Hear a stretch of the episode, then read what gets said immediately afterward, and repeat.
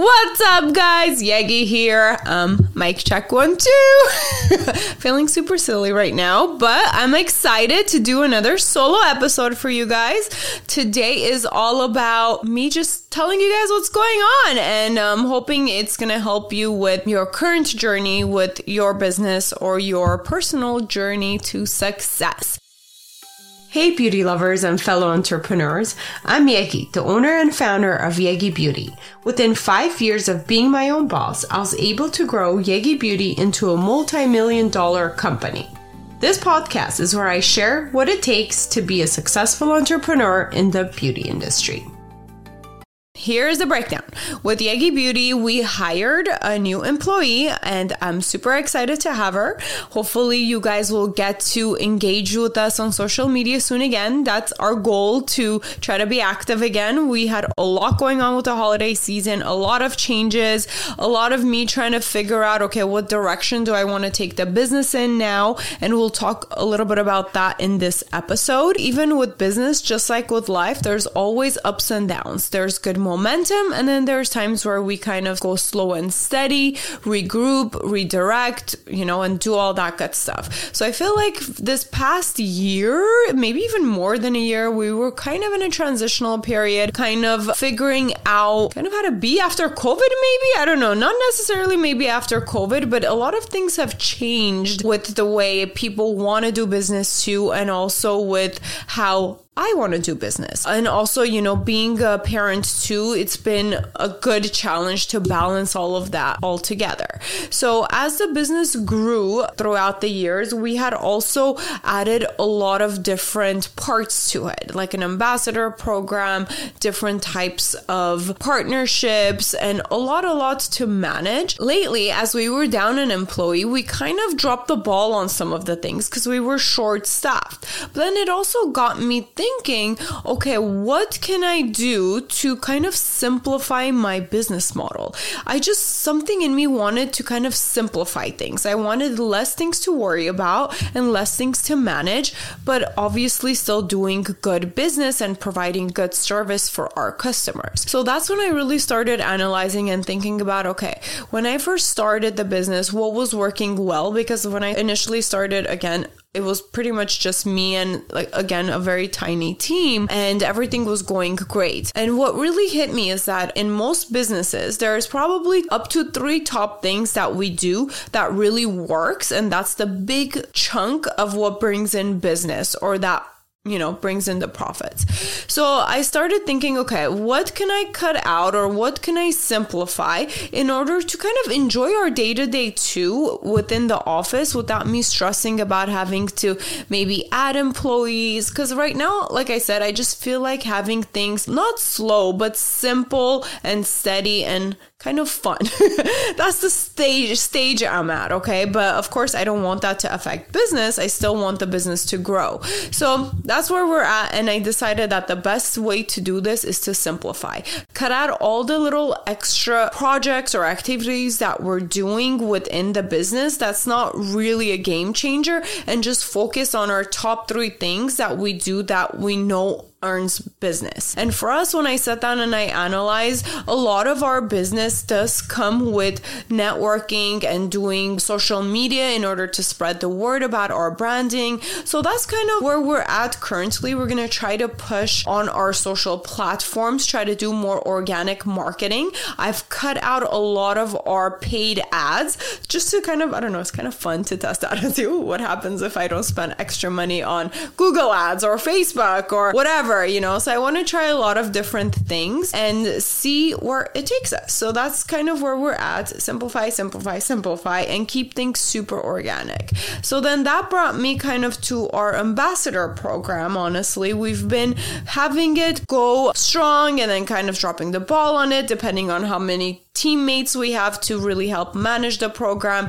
And again, since we were kind of short staffed, we let the ball drop on this program and it almost kind of started feeling like dreadful for me, honestly. And it wasn't fun anymore. So that's when I was like, okay, something's not working with it. Either we need to make changes to this program, really have one person who's really going to manage it or fully get rid of it. So what's the best option? So thinking, thinking, you know, talking about it with the team, we came to the conclusion that it's probably best for us to let go of that program right now. And the reason for that is because it's not working, right? Something about it is not working. So sometimes it's better to let go of a certain I'll call it a project or whatever it is in our life compared to almost like beating a dead horse. Is that the saying? I think that's the saying, right?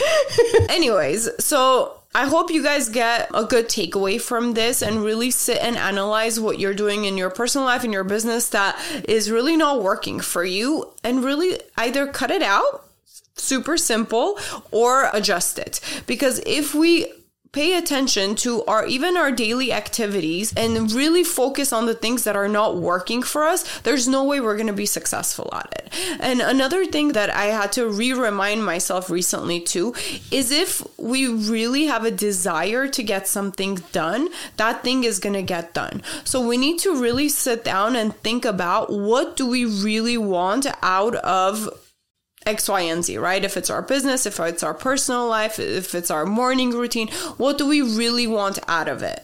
And if it's something that we really desire and are inspired to do so, then it's going to be way more likely for us to get it done. And if it's not, the real question is why? Like, why do we feel like we have to do that? Right? Another good example is, let's say, posting daily on your Instagram account if you're a business owner. Why do I have to do that? Okay, somebody says, oh, you have to be active all the time, you have to do three posts, but does that really work? Is that really the same cookie cutter approach that's going to work for everybody and every business? And I've came to the conclusion that it's not, and it's really not that big of a deal to do whatever works for you.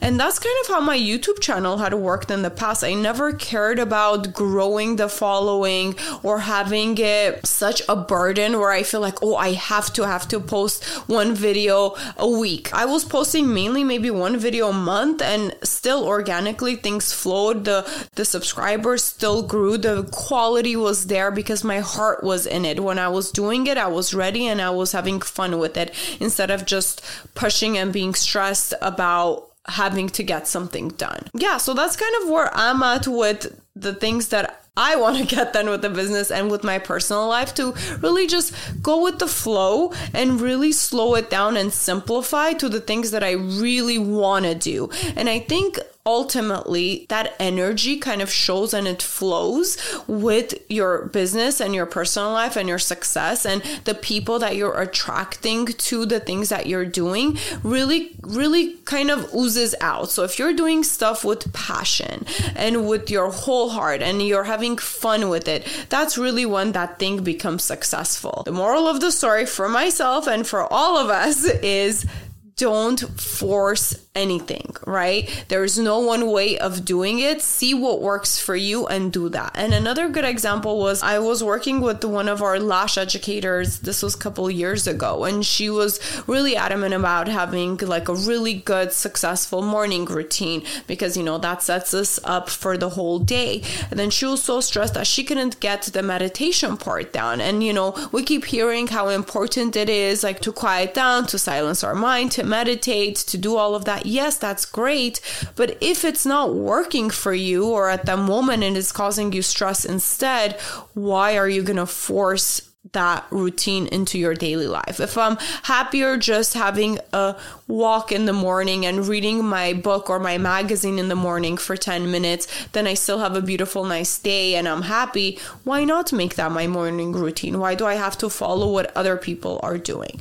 Right? So I'm all for trying new things, but I'm all for kind of not caring about what other people are doing or saying and finding what works for you. There really is not one way for you to be successful in your personal life or in your business. And I think once we accept that and be true to ourselves and really go with our kind of our instinct and our gut feeling of what we really want to do, then that's when everything will start working. Again, the key item with this is first stopping, slowing down, and simplifying and thinking about what you exactly want to do, but then taking action. That action part is really, really what's going to be the game changer. And just do one thing at a time. You take one action, focus on that one thing first. Don't think about anything else. And then once you're done with that, you do the second step. And I want to say for this past month and a half, I've kind of been doing this. This has been my project to slow down, simplify,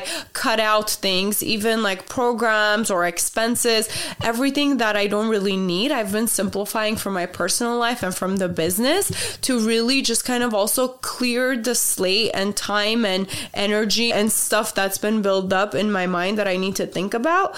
And then I could focus on those few things that are really important to me and the business that's going to help us grow.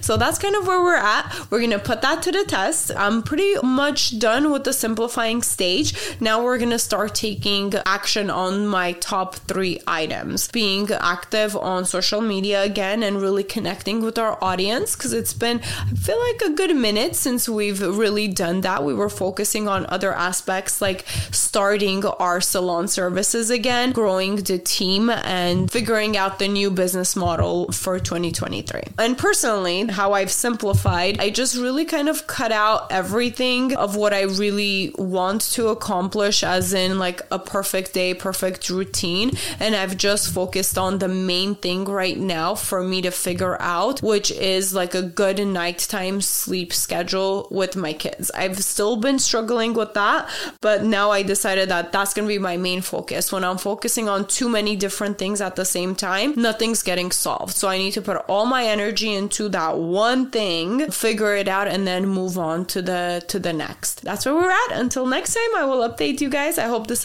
has been helpful and let me know comment below what you think and what you're struggling with and how you're simplifying. It's very interesting to to connect. Bye.